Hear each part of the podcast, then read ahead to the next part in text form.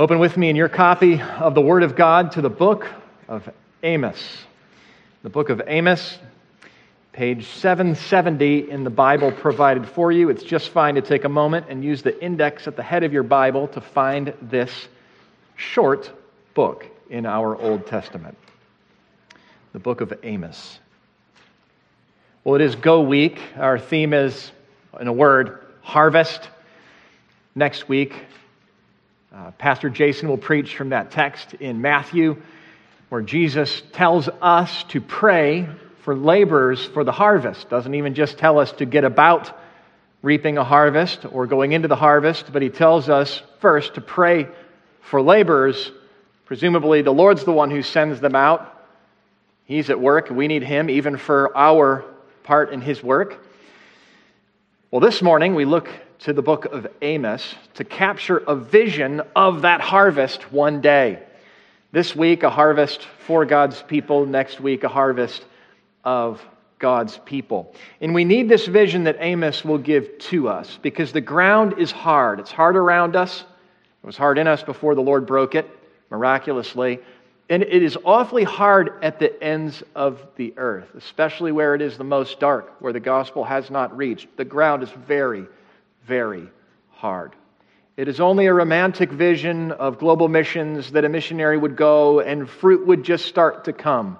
No, we are invested with our partners in the long, hard work of getting the gospel into the languages of people who don't have it and then preached and the church established in places where there is no gospel preaching church. We are about that. And the book of Amos maybe surprisingly so in our Old Testament, is no small part of how God will motivate us to stay our course. It is hard to imagine a harvest in hard ground, but we will use our God given imaginations with his help. Let's read together Amos chapter 9. I saw the Lord standing beside the altar, and he said, Strike the capitals until the thresholds shake, and shatter them on the heads of the people. And those who are left of them I will kill with the sword. Not one of them shall flee away, not one of them shall escape. If they dig into Sheol, from there shall my hand take them. If they climb up to heaven, from there I will bring them down. If they hide themselves in the top of Carmel, from there I will search them out and take them.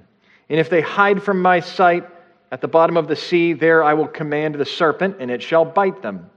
And if they go into captivity before their enemies, there I will command the sword, and it shall kill them. And I will fix my eyes upon them for evil and not for good. The Lord God of hosts, he who touches the earth and it melts, and all who dwell in it mourn, and all on it rises like the Nile, and sinks again like the Nile of Egypt who builds his upper chambers in the heavens and founds his vault upon the earth, who calls for the waters of the sea and pours them out upon the surface of the earth. The Lord is his name. Are you not like the Cushites to me, O people of Israel? declares the Lord. Did I not bring up Israel from the land of Egypt and the Philistines from Caphtor and the Syrians from Kir? Behold, the eyes of the Lord are upon the sinful kingdom and I will destroy it from the surface of the ground. Except that I will not utterly destroy the house of Jacob, declares the Lord. For behold, I will command and shake the house of Israel among all the nations, as one shakes with a sieve. But no pebble shall fall to the earth. All the sinners of my people shall die by the sword, who say, Disaster shall not overtake or meet us. In that day, I will raise up the booth of David that is fallen, and repair its breaches, and raise up its ruins, and rebuild it as in the days of old, that they may possess the remnant of Edom and all the nations who are called by my name, declares the Lord who does this. Behold, the days are coming, declares the Lord, when the plowman shall overtake the reaper and the treader of grapes, him who sows the seed. The mountain shall drip with sweet wine, and all the hills shall flow with it. And I'll restore the fortunes of my people Israel, and they shall rebuild the ruined cities and inhabit them. They shall plant vineyards and drink their wine, and they shall make gardens and eat their fruit. and I will plant them on their land, and they shall never again be uprooted out of the land that I have given them, says the Lord your God.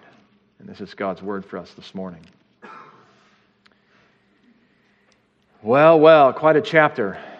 Uh, cuts about in half dark and light, uh, hard and sad and terrifying, and bright and beautiful and glorious.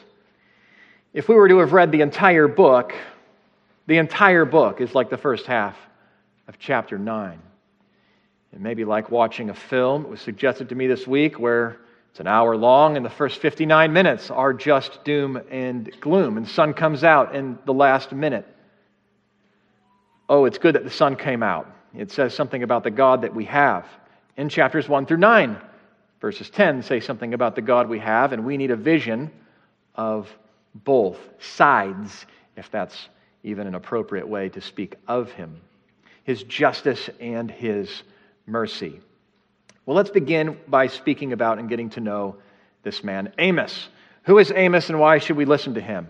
Well, Amos was a farmer and a fig tree grower. He worked in the fields and he worked the trees.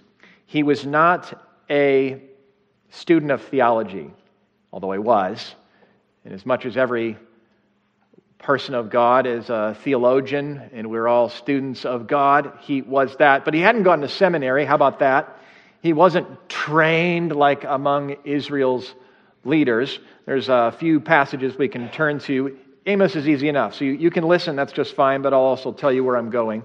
Look at the first page of Amos, verses 1, verse 1 of chapter 1. We find out a little bit about him. The words of Amos, who was among the shepherds of Tekoa, which he saw concerning Israel in the days of Uzziah, king of Judah, and in the days of Jeroboam, son of Joash, king of Israel, two years before the earthquake. So there he is, the shepherd. We find out from chapter 7, take a right a few pages. As you read the book, you get some insight into who he is and how he got about the work that he does as a prophet. In verse 14, uh, an opponent is questioning his uh, place to address the leaders in Israel in the way that he does. Verse 14 Then Amos answered and said to Amaziah, I was no prophet nor a prophet's son. See, that's his line. I'm not a prophet nor the son of a prophet. That's Amos. But I was a herdsman and a dresser of sycamore figs. There it is. That was my job. But the Lord took me from following the flock, and the Lord said to me, Go prophesy to my people, Israel. And so that's what he has been about doing a fig tree dresser, a shepherd. He lived at the border of Israel and Judah, 10 of uh, Israel's tribes to the north, and the two that broke off, Judah just to the south, and he's in Judah, the northern part, on the edge of Israel and Judah. He lives at a time of great prosperity. With human eyes, everything seems to be going well in his day. Uh, Jeroboam to the north has led uh, significantly and successfully, humanly speaking, and there is great prosperity and wealth in the land, but he also lives in a time of great idolatry and great injustice against humanity. That wealth has led to apathy, and Jeroboam, a bad king, has allowed idolatry to sneak in and become the dominant religion of Israel. And the people of God are worshiping other gods and as it happens, the worship of other gods, inevitably made in the image of humankind who are sinful, leads to profoundly disastrous consequences for relationships, which we will see the way that humans are treating one another. False worship and cruelty one to another go hand in hand. And Amos lives in a day of false worship and in a day of great and tremendous cruelty. He was called a prophet, to be a prophet by the Lord, and he was put to work speaking to Israel to the north. And his is a message that we need today uh, for a couple reasons. Uh, in the first place, Uh, whatever was going wrong in Israel ought not go wrong in the church. For with Jesus' coming, as we'll see, God has brought about the change that the old covenant could not bring about. We are a new and a different kind of community. We are the, the dawning of the new creation in this world, that second half of the book of Amos. But also, Amos is a man who goes to a hard place to preach the word of God. And he goes as a man compelled by a great promise of harvest fruitfulness, a whole new creation in which righteousness dwells. And so, my prayer for us this morning, in particular on this occasion of Go Week, Global Emphasis, Global Outreach Week, in which we train our attention on Jesus' great commission for us to go, some to send, some actually to go, my prayer is that some of you would go to the world's hardest places because you see the harvest that God has promised. And you will not go without that vision because the hardest places with merely human eyes are impossible places. They are the dumbest places to go and the last places we ought to send our sons and our daughters. But the hardest places and the darkest places, if God is faithful to his word, are not unsafe in the big picture and they are perfectly strategic, even obvious places to go, if in fact what God promises through the prophet Amos is to come about. And Amos is, in this respect, a good model for us, for he responds to God's voice, he picks up and he goes and he speaks God's word, though he may not see any transformation in the people and in God's plan in his own day. May some of you take up and go to hard places with this vision Amos gives us today. Well, we have a two part vision, or two visions, two visions to fuel our global mission. a vision reflected in that first half of chapter 9, and there's more to it. We'll back up. And then that vision in the second half of chapter 9, and we'll cut our time about halfway between them. Two visions two visions. One, that we might know what we are up against, that we might know how hard it really is, humanly speaking. And another vision to show us how committed our God is to his promises, that we might know the end that he has held out to us. So, a vision that we might know what we're up against, and a vision that we might know how it ends. A vision that we might know how stubborn humanity is in its idolatry. The hard places really are hard. They're as hard as the human heart is hard. They're as stubborn as the human heart is stubborn. But a second vision that we might know how stubborn, to use that word, or committed God is to his own worship. One vision of sin and death, and one vision of salvation and life or to get even simpler with two words, a vision of hell and a vision of heaven. Our outline today a vision of a scorched earth and a vision of springtime forever. As we'll see, Amos's work in the fields has paid off for him as a preacher. Maybe I could use some more time in the fields. As it is, I'll just borrow Amos's material with all of us this morning as we try to imagine both hell and heaven through his vision. Let's start into that first vision. First, a vision of a scorched earth. When we think of the prophets, and we're reading from a prophet now, Amos, we often think, ooh, what are they going to say about the future? Now, they speak about the future. But their first job, which included that, was to speak to the people in the present concerning their present posture toward God on the basis of God's past promise and word in the covenant. Prophets were covenant lawyers. They looked at the word of God and then they looked at the people of God and then they told the people of God what they should expect future based on how they're acting, how they've acted, and what God said in the past. They were, in the first place, just preachers. They were looking at the Bible and then they were preaching it to their current day audience. And maybe that'd be good news when they got written down, the prophets that we have, they got written down because everything was coming to a head. It was often often enough, off much of the material, bad news. For they looked at the covenant with its blessings for obedience and its cursings for disobedience. And they looked at the people and they saw disobedience enough that it was time to take drastic measures. And the prophets did all kinds of drastic things we won't get into. But this prophet has some tools of his own up his sleeve as a preacher. A vision of scorched earth. It's about that, it's about that dark. He preaches to Israel. He's called to preach to Israel. But as we'll go back now to the first chapter, we'll give you a little tour of Amos. He actually doesn't start in Israel. I'm going to give you a tour, oh so brief a tour, of the book up to chapter 9. He begins by circling Israel with judgments against the nations.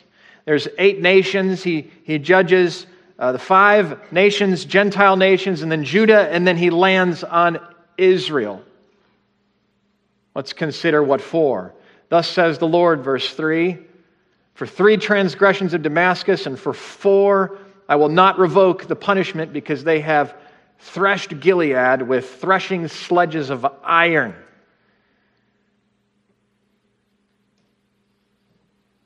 Sold their uh, sold their the people they conquer into slavery cruel victories. And this is, in the first place, a judgment against Damascus.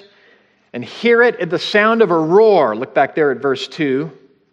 Missed giving that to you. The Lord roars from Zion. All right, so let's get the volume up. Let's make sure we're hearing this with the right filter on. The Lord roars from Zion and utters his voice from Jerusalem. The pastures of the shepherds mourn, and the top of Carmel withers. For three transgressions against Damascus, and for four, I will not revoke the punishment. A punishment against Damascus, verse 6, thus says the Lord, a roaring, thundering cadence of judgment carries on for three transgressions of Gaza, because they carried into exile whole peoples to deliver them up. Purchasing, killing people, uh, uh, uh invading, taking the people, and delivering them over, he says, verse 6, to Edom. Verse 9 Thus says the Lord, for three transgressions of Tyre and for four I will not revoke the punishment, because they delivered up a whole people to Edom and did not remember the covenant of brotherhood. This was a lying and deceiving people doing the same and selling their people into slavery, their victor, the, the people they conquered into slavery.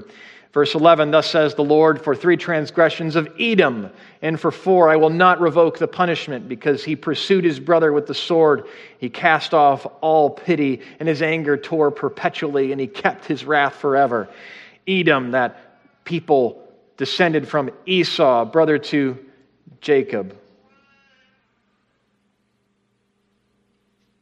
Edom, shorthand for the nations often enough in the Old Testament.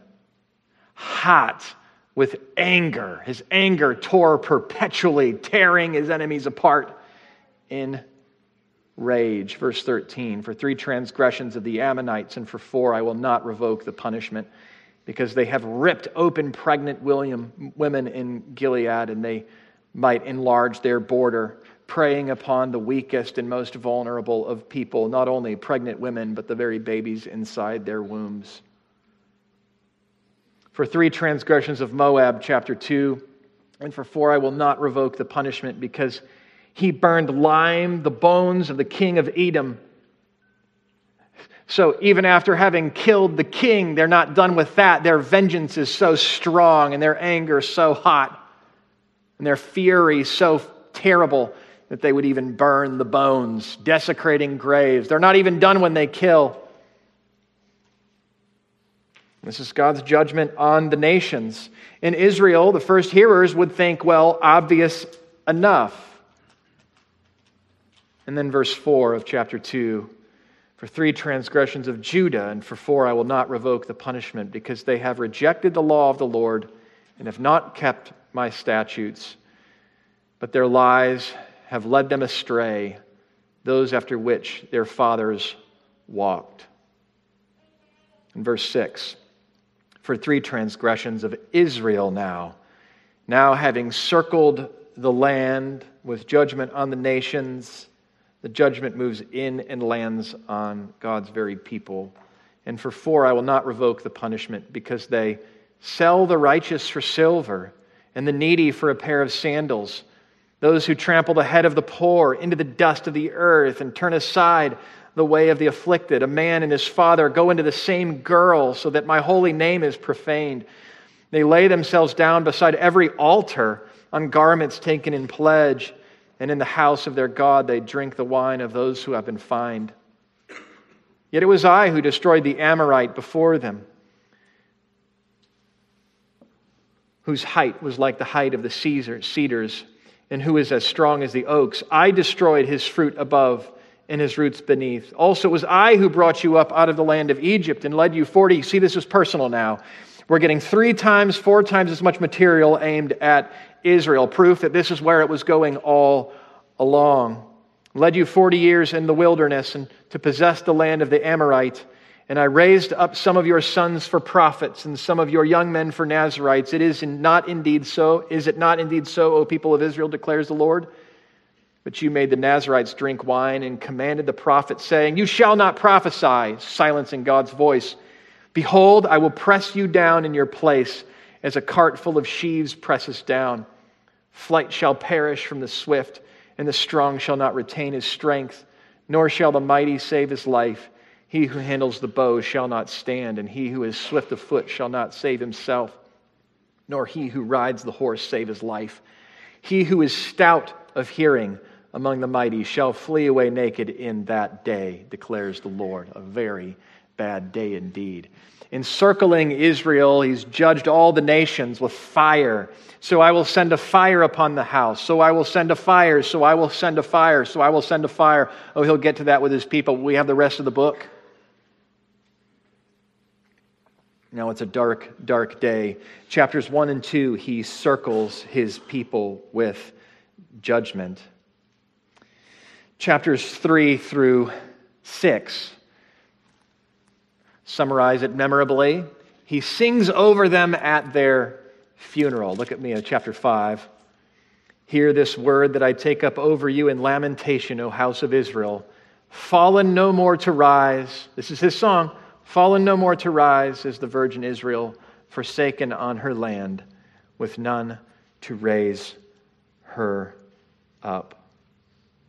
Israel was greatly, greatly presumptuous. Verse 18 Woe to you who desire the day of the Lord! Why would you have the day of the Lord? It is darkness and not light. If a man fled from a lion and a bear met him, or went into the house and leaned on his hand against the wall and a serpent bit him. In other words, the day of the Lord for you will not be light, but darkness. But they were so blind, you see. So, worshiping other gods, neglecting the law of God, silencing the word of God and the prophets, um, raping, molesting, killing, grinding the head of the poor into the ground. Imagine Noah's day. Noah, the righteous, looks around and it's violence everywhere. The whole earth was filled with violence in his day. And the Lord judges the earth and puts Noah and his family in a little ark. It's reset. Noah comes out on the other, on the other side. And sin comes from Noah just the same. Look, we are here. Well, the interesting thing is, God has come to Abraham with a promise. And he came to Abraham with a promise that he would bless the nations through a son of Abraham. What's so, what's so hard about this to hear is how hard it really will be to bring about the blessing of God on the earth, to reverse the curse of sin that came from Adam. Here we have the very people of God who have been delivered through the Red Sea, given God's gracious and holy law that they might relate with Him, priests that might mediate His presence and offer the forgiveness of sins. They've been given so much, even the promises to Abraham. And it goes like this. So, yes, the ground is hard outside of Israel, and we don't miss those judgments on other nations, but look at Israel, given so much and yet no different. The word of God is not at work in the world because the people of God have silenced their own prophets. So it's actually probably harder out there at the ends of the earth than you thought when you walked in this morning. Unless God works, we grind the head of the poor into the ground and come up with untold gods to worship besides the one true and living God. And this is a story of how it goes. Amos took up and preached this message to a presumptuous, idolatrous, and cruel people, creatively offering them the song that God would sing in lamentation at their funeral. Chapters 7 and 8 gives us a vision of scorched earth, among other visions. We have a vision of a locust storm forming, and Amos prays to God, and God relents. He won't do that. But in verse 4, he showed me, behold, the Lord God was calling for judgment by fire, and it devoured the great deep and was eating up the land. The Lord touches the earth and it melts. It's a it's a picture of God's all consuming glory against sin in judgment. There's an image of a fruit basket. Verse 8. This is what the Lord showed me a basket of summer fruit.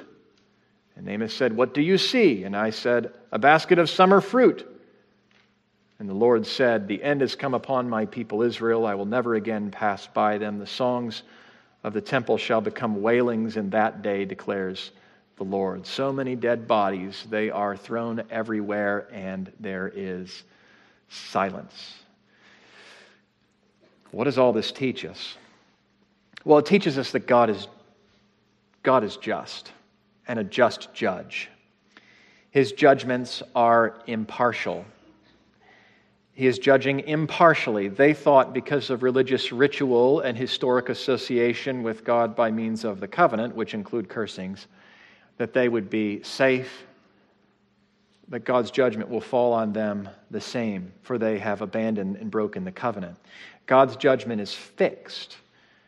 I will not revoke. I will not revoke and God's judgment is just. We're reminded several times throughout the book that He's the one who set the moon and the sun and the stars in the sky. In other words, He's before it all, He owns it all, it's all His, you're His, and this is His prerogative, and He is the standard. God is just and a just judge. Uh, secondly, that uh, the nations and us and all of us are hopeless on our own. The nations are hopeless and helpless, and so apparently is Israel. Uh, Genesis 12 and God's promise to Israel is in the background. The Exodus is in the background and mentioned, and yet they remain stubborn and they grind down into the same problem that Adam left us with from the garden and that we saw all around us in Noah's day. And then, third, we come to the conclusion after hearing all of this that if there is to be any hope for humanity, if there is to be any hope for you and for me, if there is to be any hope for your son or your daughter or your mom or your dad or your neighbor or boss or colleague, the best person on the street and the hardest criminal in town, it will have to be the Lord who does it. If there is any hope for sinners at the very ends of the earth, who are sincerely worshiping other gods. I say that word sincerely because we can tend to romanticize life at the ends of the earth. Good people who would turn to God on their own if just they had a word. The nicest people. As humans relating with humans, we can appreciate anyone made in God's image and see the good in that sense in any person. And yet, we must say with the Bible the verdict that is God's verdict on humanity, and that is guilty as charged. We're guilty in Adam, and we are corrupted and sinful. The idols that we worship come from our own human hearts, and we prefer them to the one true and living God who has revealed himself to us in all of creation. If there is to be any hope for humanity, given the justice of God and his determination to display his justice, then God will have to intervene. We have a vision of scorched earth. The church that is to send a missionary needs a vision of scorched earth, needs a vision of hell, needs a vision of the justice of God, needs a vision of what sinners are owed. And we also need a vision of heaven. We need a vision of God breaking in, intervening unilaterally to change the situation. And if your vision of scorched earth is biblical, then you can embrace this vision too. Now, a vision of springtime forever. That's how I'm putting it. Oh, let me read this again. Verse 11 of chapter 9. And that day I will raise up the booth of David that has fallen. Oh, what a different day and repair its breaches, and repair its ruins, and rebuild it as in the day of old, that they may possess the remnant of Edom, and all the nations who are called by my name, declares the Lord, who does this. Behold, the days are coming, declares the Lord, when the plowman shall overtake the reaper, and the treader of grapes him who sows the seed. The mountains shall drip with sweet wine, and all the hills shall flow with it. And I'll restore the fortunes of my people Israel, and they shall rebuild the ruined cities and inhabit them. They shall plant the vineyard and drink their wine, and I will plant them on their land, and they shall never again be uprooted out of the land that I have given them, says the Lord your God. Well, when we comment these days on the weather, or at least me, I'm usually talking about how it feels when I'm outside between my house and my car or to shake it up a little bit between the car and my house when I go home.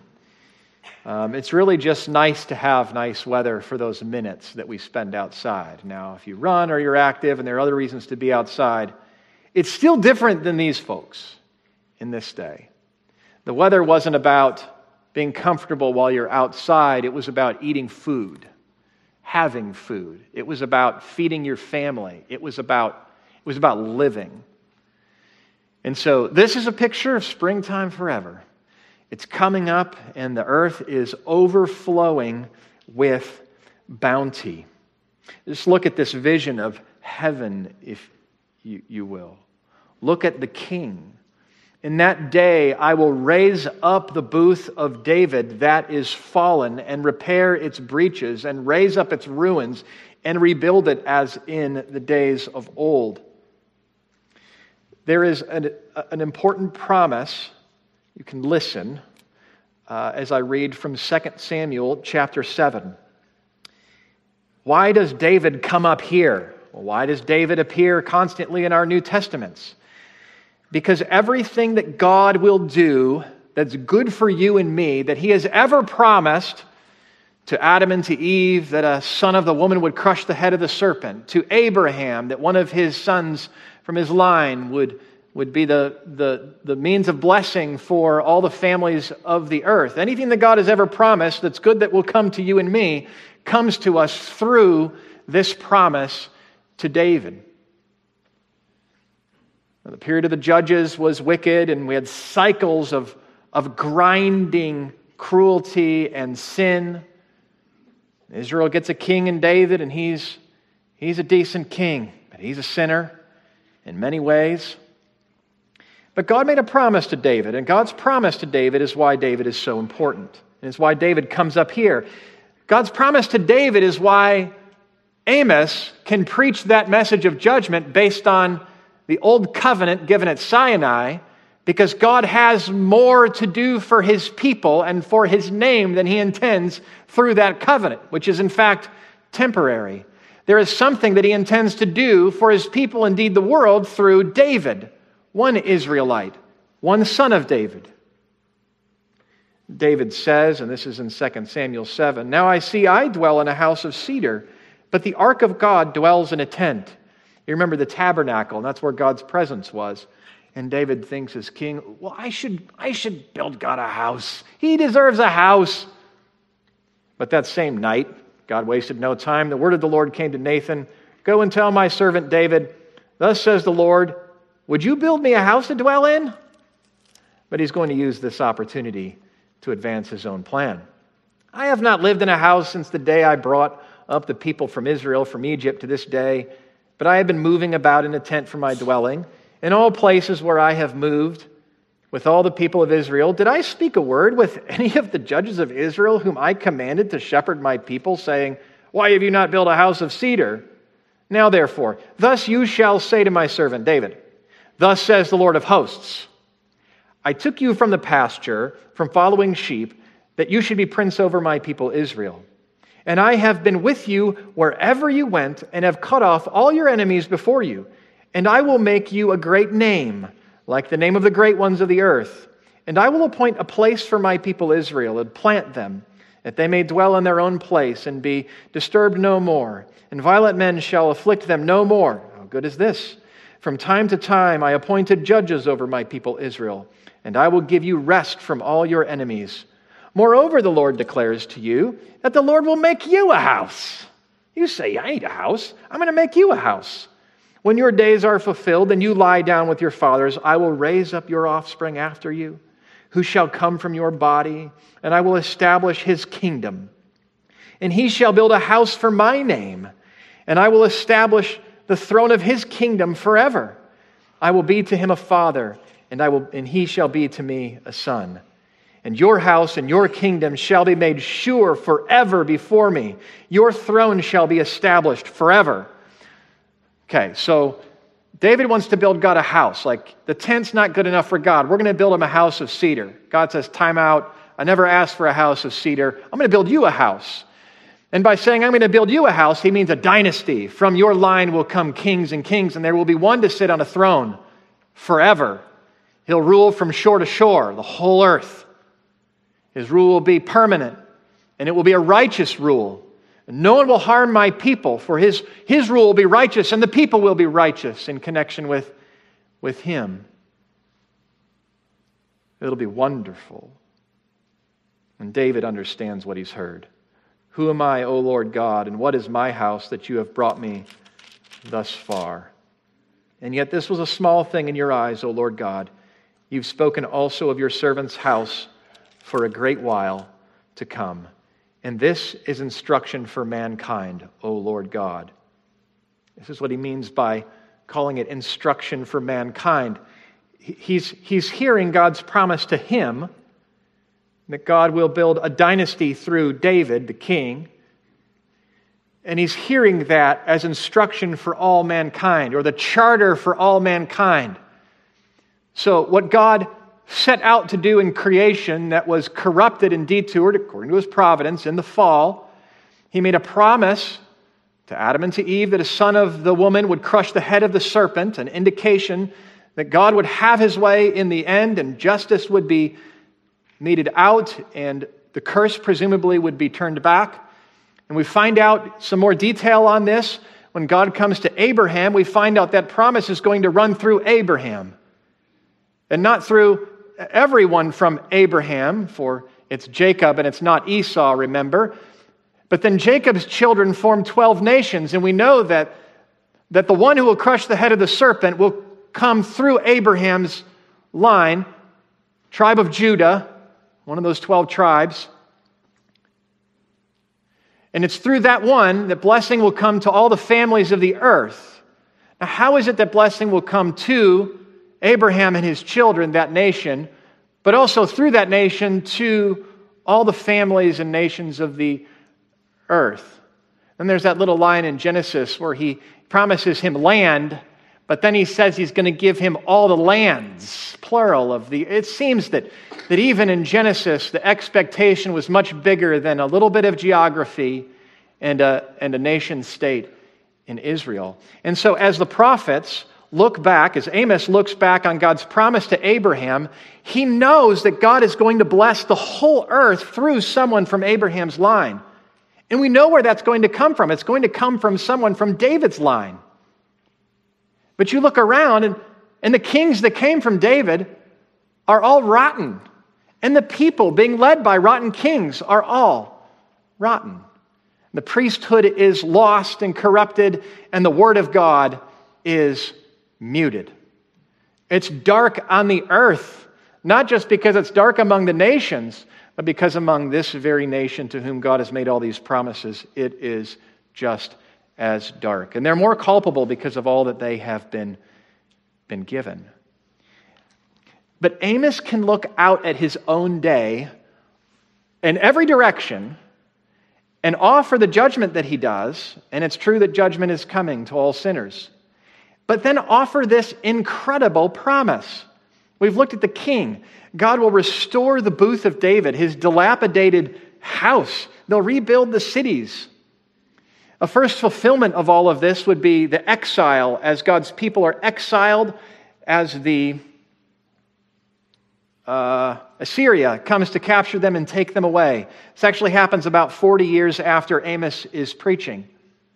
But when the people come back to rebuild the temple and inhabit the land, nothing quite like this happens. Amos is looking forward to their return from exile, but with a vision that is way better than what actually happens. And they know it when they get back. They'll repair the breaches and raise up its ruins and rebuild as in the days of old. And look at the people now that they may possess the remnant of Edom and all the nations who are called by my name. You see, after hearing about Genesis 12 and God's promise through Abraham and considering his purpose for humanity from Genesis 1 and 2 and 3, now this makes perfect sense. It is through Abraham and through David's line that God will do something for men and women from all nations, that they may possess the remnant of Edom. Edom, to whom slaves were sold conquered peoples. Edom, who is among the list of the nations. Edom, that stands in as shorthand for everything that's wrong with the world out there violence and cruelty and false worship, that they may possess the remnant of Edom. Google it or search in your Bible software. Edom's not positive. This is God doing something, reaping a harvest in a hard, hard place. And really, that's shorthand for all the nations, all the nations that are called by my name. There is a certain equality and intimate before God and intimacy with God, Israel and Gentiles, nations together in one, one people. That's what it appears to, to project. Before God, called by my name, marriage imagery. God is calling men and women for his name from among the ends of the earth, and the hardest places, even Edom and they will call upon his name from the ends of the earth, declares the Lord. How will this happen? The Lord who does this. Looked at the king, we look at the people, and look at the creation. The plowman shall overtake the reaper. Oh, this is incredible. The land is giving and giving and giving, and you can't collect the food coming out of the ground fast enough before it's coming back behind you. Springtime forever, I'm describing it as. The treader of grapes, him who sows the seed. He can't, he can't get the grapes fast enough. The mountains will drip with sweet wine. It's just overflowing. The mountains are flowing with, with wine. This is a picture of super abundance. This is a picture of Eden again. God with his people, God providing incredible bounty and their enjoyment of it. They shall rebuild the ruined cities. They shall make gardens and eat their fruit. It's abundant, it's marked by enjoyment, and it is permanent. I will plant them on their land, and they shall never be uprooted again. Plant them in their land. Well, they will be exiled 40 years later, and they will, an initial installment of this, make their way back to the land. Oh, but it'll never be like this. And they're not exactly there now.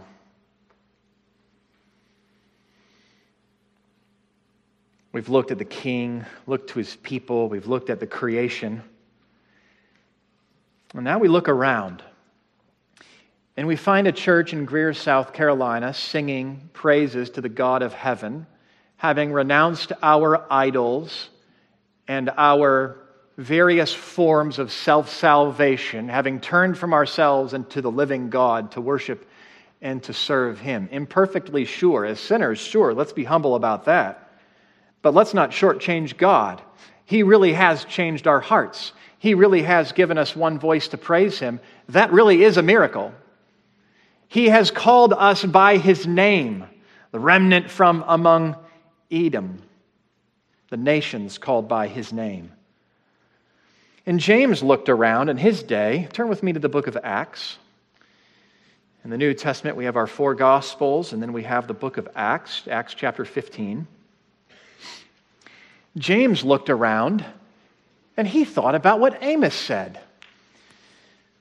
When Gentiles, those from among the various nations, began praising God and believing the gospel and receiving the Holy Spirit, there was tension among Jews. What exactly is this? Well, Peter had preached that the old covenant would be obsolete. Those food laws don't apply anymore. They were wrestling with how all this worked.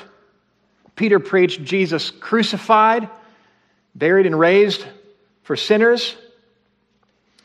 In verse 12, they come together to ponder these things, and all the assembly fell silent.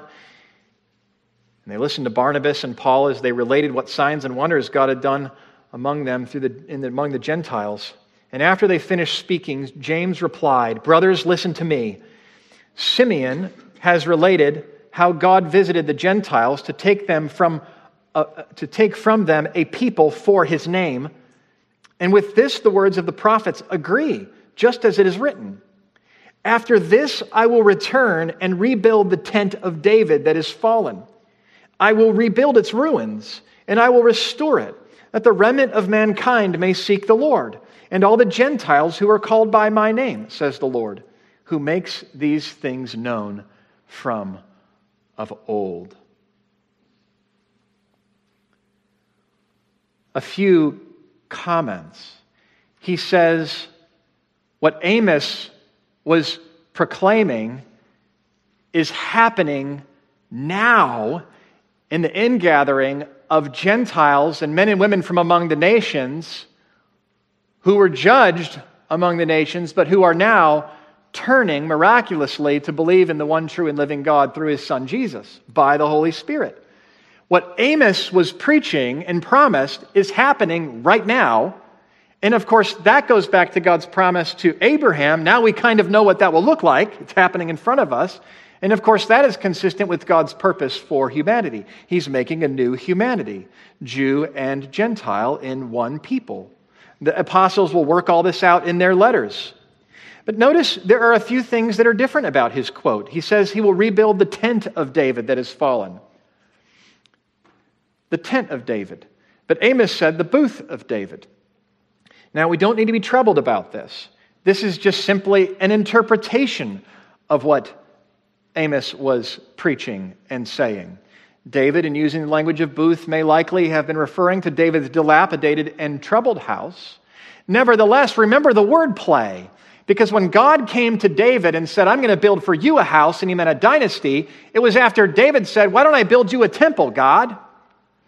Well, what's happening right here? The tent of David, the temple of David, the dwelling place of God in Jerusalem, now is Jesus who says he's the true temple, and his people are a temple. In other words, in the coming of the, the Son of David, this king, not only do we have a righteous ruler, but we have a priest who brings us perfect access to God.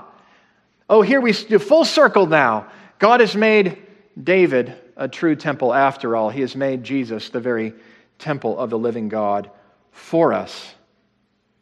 And the word Gentiles here, he swaps out Edom for Gentiles, again, interpreting why Edom was in that, in that comment by Amos in the first place.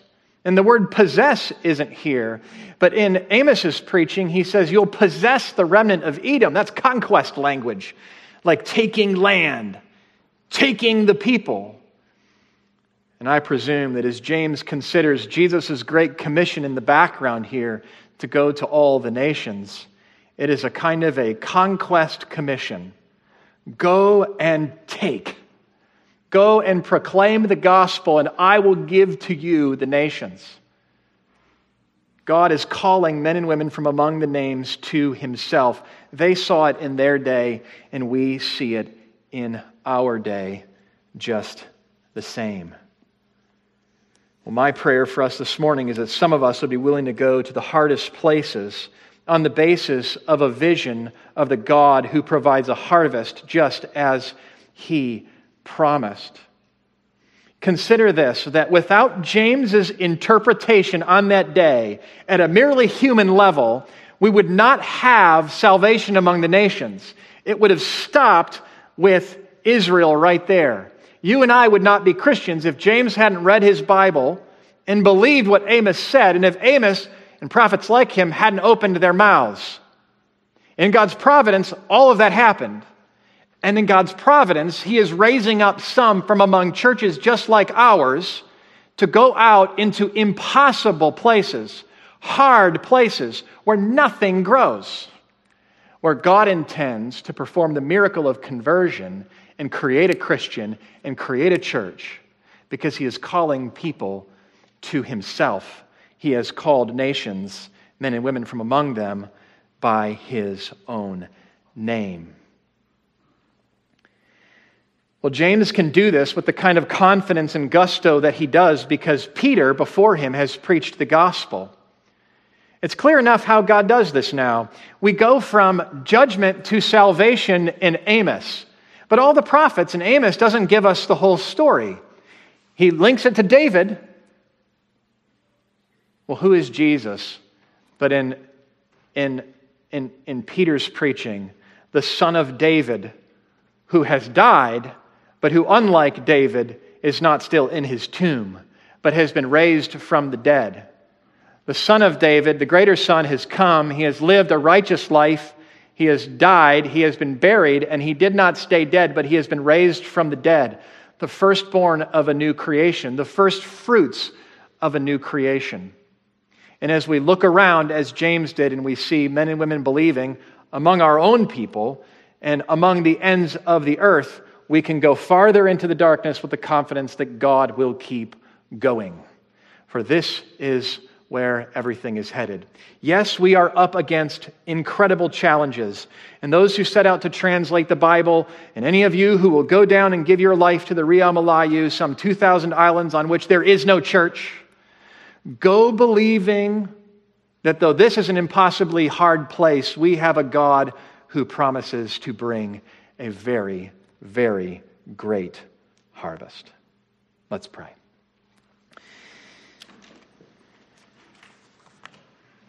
Oh, Father, we thank you for this vision of heaven where we have in this new creation no ethereal, mere spiritual place, but this very creation, once it will be burned up and judged, and a new creation will dawn in a place, for it has already dawned in a people, and it dawned first in a person, in the Lord Jesus.